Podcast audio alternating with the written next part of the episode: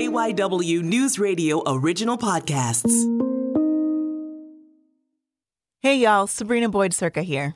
I've got something extra special to share with you this week. In between my adventures for the Johncast, I had the opportunity to guest host another Audacy podcast, Something Offbeat. They dig into those news headlines that make you go, huh?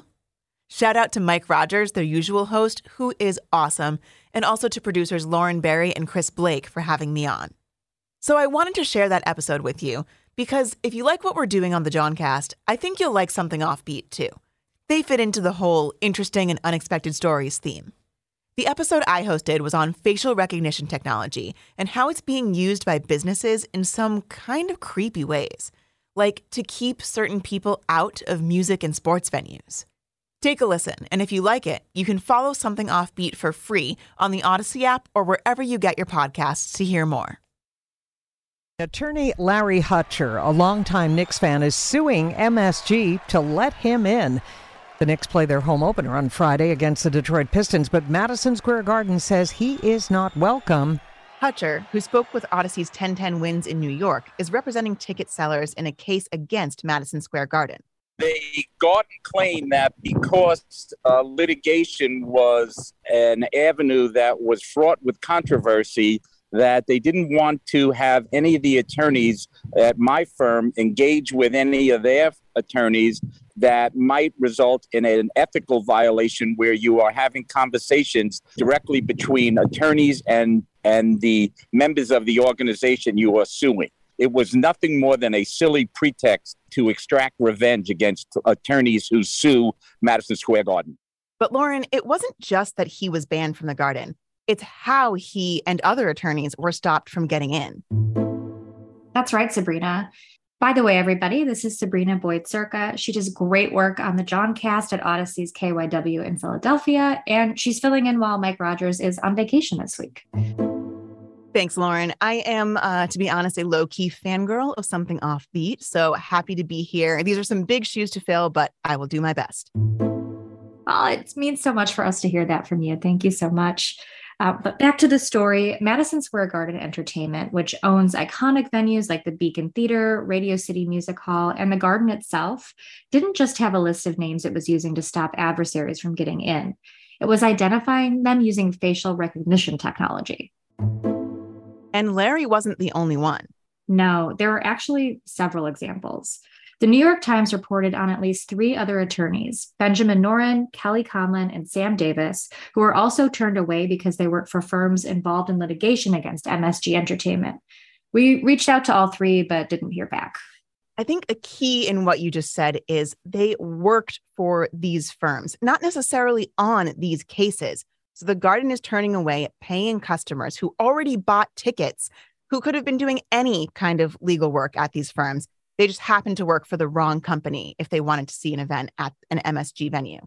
Think about if you were having uh, your children all excited to go to the Christmas show at Radio City, you bought tickets, and you're not involved in any litigation, you're doing wills and trusts. You wouldn't know how to find a courtroom if your life depended on it. They're, and all of a sudden, they're excluded. This is the latest and one of the most high profile examples of facial recognition technology making its way into our lives, but it is everywhere. Just think about how you unlock your iPhone or social media suggesting tags for people's in photos, even how law enforcement sometimes identifies suspects. I'm Sabrina Boyd Surka, and this is Something Offbeat, the podcast where we dig into some of the headlines that raise more questions than answers.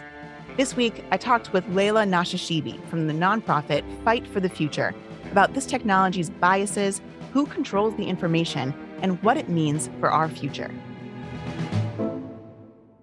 Fundamentally, facial recognition technology is a surveillance technology and a very powerful one. It allows people to be recognized and identified in real time. It matches faces with faces in mass databases the MSG incident is one that is affecting lawyers at the moment, but in reality, the threat of facial recognition technology and all surveillance technologies is greatest for marginalized communities. What is it about this technology that opens the door for more discrimination and what are the implications that it could have if this becomes more common? It also doesn't work well, especially on people of color and women. It can misidentify folks in those categories up to 98% of the time, depending on the system. And that can lead to extremely terrible life altering consequences. You know, if you are falsely matched and then falsely arrested, as folks have been, it can forever impact your life. So far, we know of four people, all of them Black men, who have been misidentified and arrested as a result of facial recognition technology. That number is backed up by multiple reports from outlets like NBC News, Wired, and more, all citing the same data saying that facial recognition technology is most accurate at identifying white men it is definitely a very concerning and dangerous trend. We have discrimination already baked into policing and the policies and sort of practices of businesses and, and companies as it is. And this technology is really going to, and is already just amplifying that discrimination. One example of facial recognition making its way into policing is in New Orleans, where in July, the city council voted to allow its use in some cases. Here's former New Orleans Police Superintendent Shaun Ferguson, who was in charge when the council took its deciding vote, talking with Audacy's WWL. We want to make sure that what we're doing is constitutional. We want to be able to collect this data and be able to state, hey, these are the number of requests that we receive. These are the number of times in which it was denied or approved, and if approved, what was the result of that approval? But even if the police are saying they want to do everything by the book, Nashashibi says that's beside the point Fight for the Future is trying to make.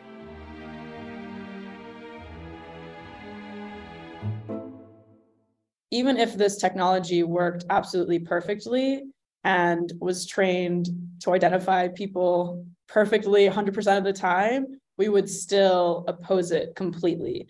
We do not support sort of improving the technology so that it's better able to identify people. So, what are some of the specific ways in which you could see this taking a darker turn? You know, right now we're talking about a sports owner trying to ban attorneys from going to see the Rockettes or a Knicks game, which is not life or death, but it sounds like it could get a lot worse. Some of the really terrifying scenarios a store owner, for example, could be screening everyone who approaches the store and deciding to bar entry to anyone who is in a police database, for example. Um, we could also imagine someone who is undocumented showing up at a concert and deciding to try out the paperless ticketing system and scan their face. This is something we're seeing is facial recognition ticketing yeah, scan their face and then immediately their face is matched to a, a, government database and ICE is alerted of their presence at a concert. CBP is installing biometric facial scanners at DFW International Airport and George Bush Intercontinental Airport in Houston. Instead of issuing paper receipts, officials say the kiosks will now rely on facial recognition technology. Leaders with U.S. Customs and Border Protection say the changes will enhance security, reduce physical touch points, expedite the traveling process, and help the environment by ditching paper receipts. You mentioned the mundane uses of this, and it just makes me think one of the most common ways to unlock your phone is through Face ID. We've got Facebook trying to identify and suggest tags for your friends based on their faces. There's all these AI softwares where you can manipulate a picture of your face and make it look artistic. How much is this happening without people even realizing that they could be being recognized or their data could be going someplace beyond where they intend? It's happening a ton. This is the creep that we're really concerned about. It's every little sort of new use where companies and, and platforms sort of are introducing it without any discussion of the possible risks without sort of alerting anyone at all to the risks that are involved in giving up this data. I will say that there is sort of different risks associated, for example, with Face ID on an iPhone compared to biometric surveillance tools that take your data and store it in a big database in, in, in the cloud. The difference is where the data is stored. Face ID on an iPhone stores your, your face print on the device itself, doesn't send it to the cloud.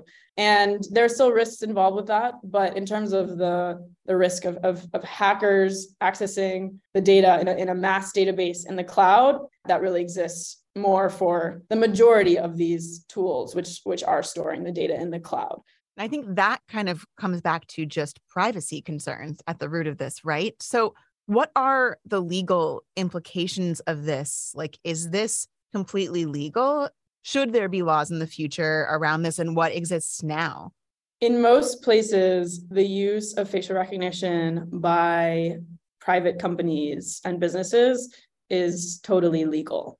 Portland, Oregon is the one city in the nation that has passed a ban on facial recognition in places of public accommodation, meaning you know restaurants, gyms, live music venues, these kinds of places.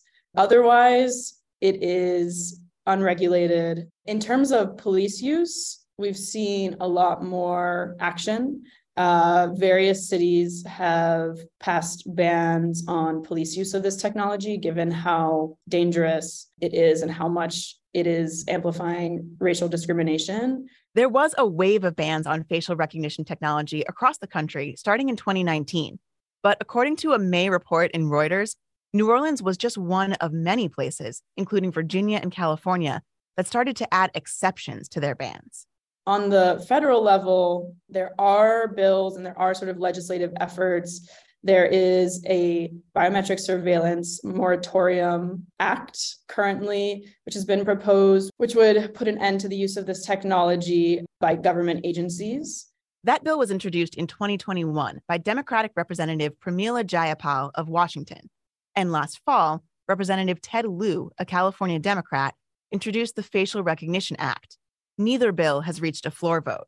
New York Attorney General Letitia James has sent a letter to MSG basically demanding that they prove that their policies are not violating anti discrimination laws.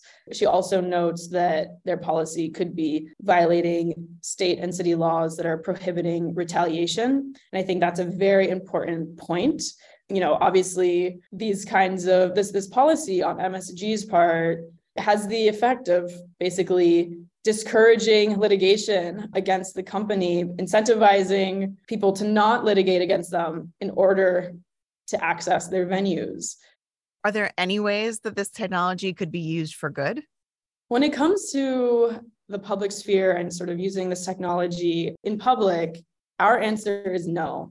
It is truly a tool that is far too dangerous for there to be sort of any positive uses on the most basic level, in addition to the very serious concerns around the amplification of discrimination and, and racism, on a basic level, most of these tools are collecting biometric data and storing them in mass databases in the cloud.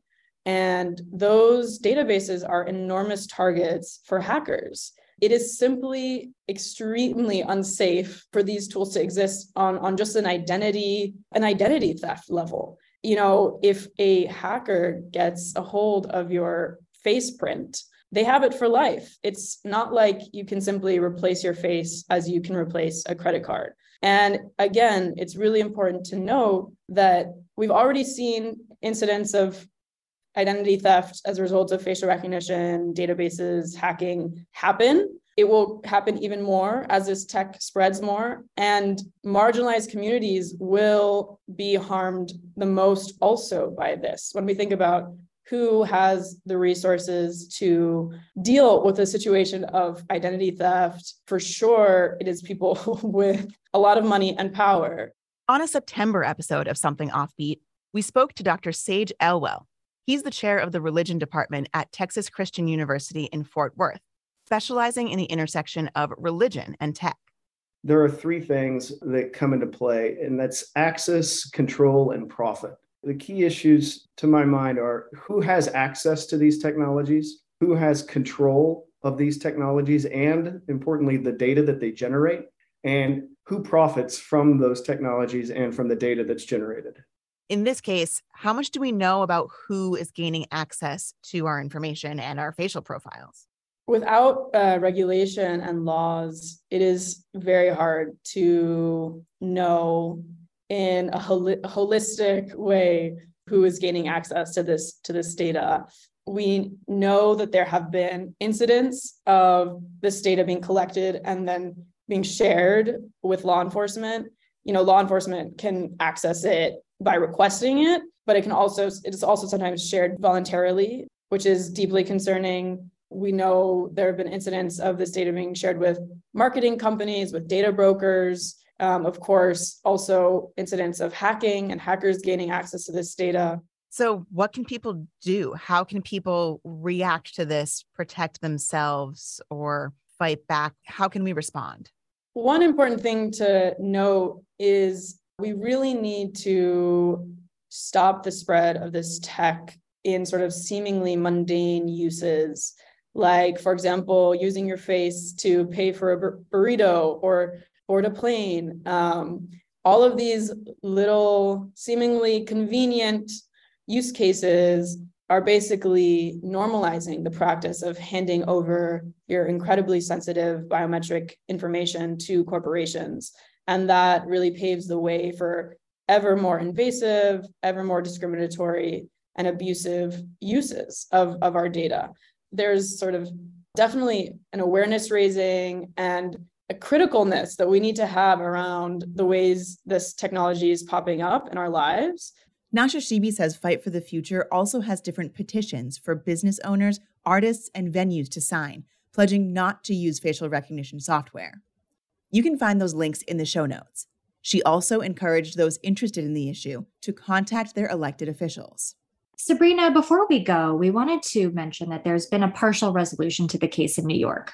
An update tonight to a story we've been telling you about on 1010 Wins about the lawyer who sued Madison Square Garden after he and his colleagues at his firm were barred from the Garden Radio City and the Beacon Theater. Larry Hutcher has won a partial victory. A judge says Hutcher and the other lawyers from that firm can attend musical and theatrical performances at the MSG properties, but they can't attend Knicks or Rangers games for now. I mean, I would be fine with that solution. I'm way more interested in music and theater than in sports. But that seems like a weird line to draw. And I would still be nervous walking into those venues at all, knowing that this technology was there. Right. And it is a weird line to draw. I'm the same with you about music and theater, but I know a lot of sports fans that would be pretty upset about that decision. My goal was I knew many of my partners had tickets to take their children to the Radio City Christmas show as well as other holiday events. I'm finally pleased to be able to say to them, go enjoy the the wonderful spectacles and, and entertainment. I'm Sabrina Boyd Surka. Thanks for listening to Something Offbeat. This episode was written and produced by Lauren Barry and Chris Blake, with audio editing by Chris Blake, original music by Myron Kaplan, and editorial support from Cooper Mall. Special thanks to Audacy Station's 1010 Wins in New York WWL in New Orleans, WBBM in Chicago, and KRLD in Dallas for providing audio for this episode.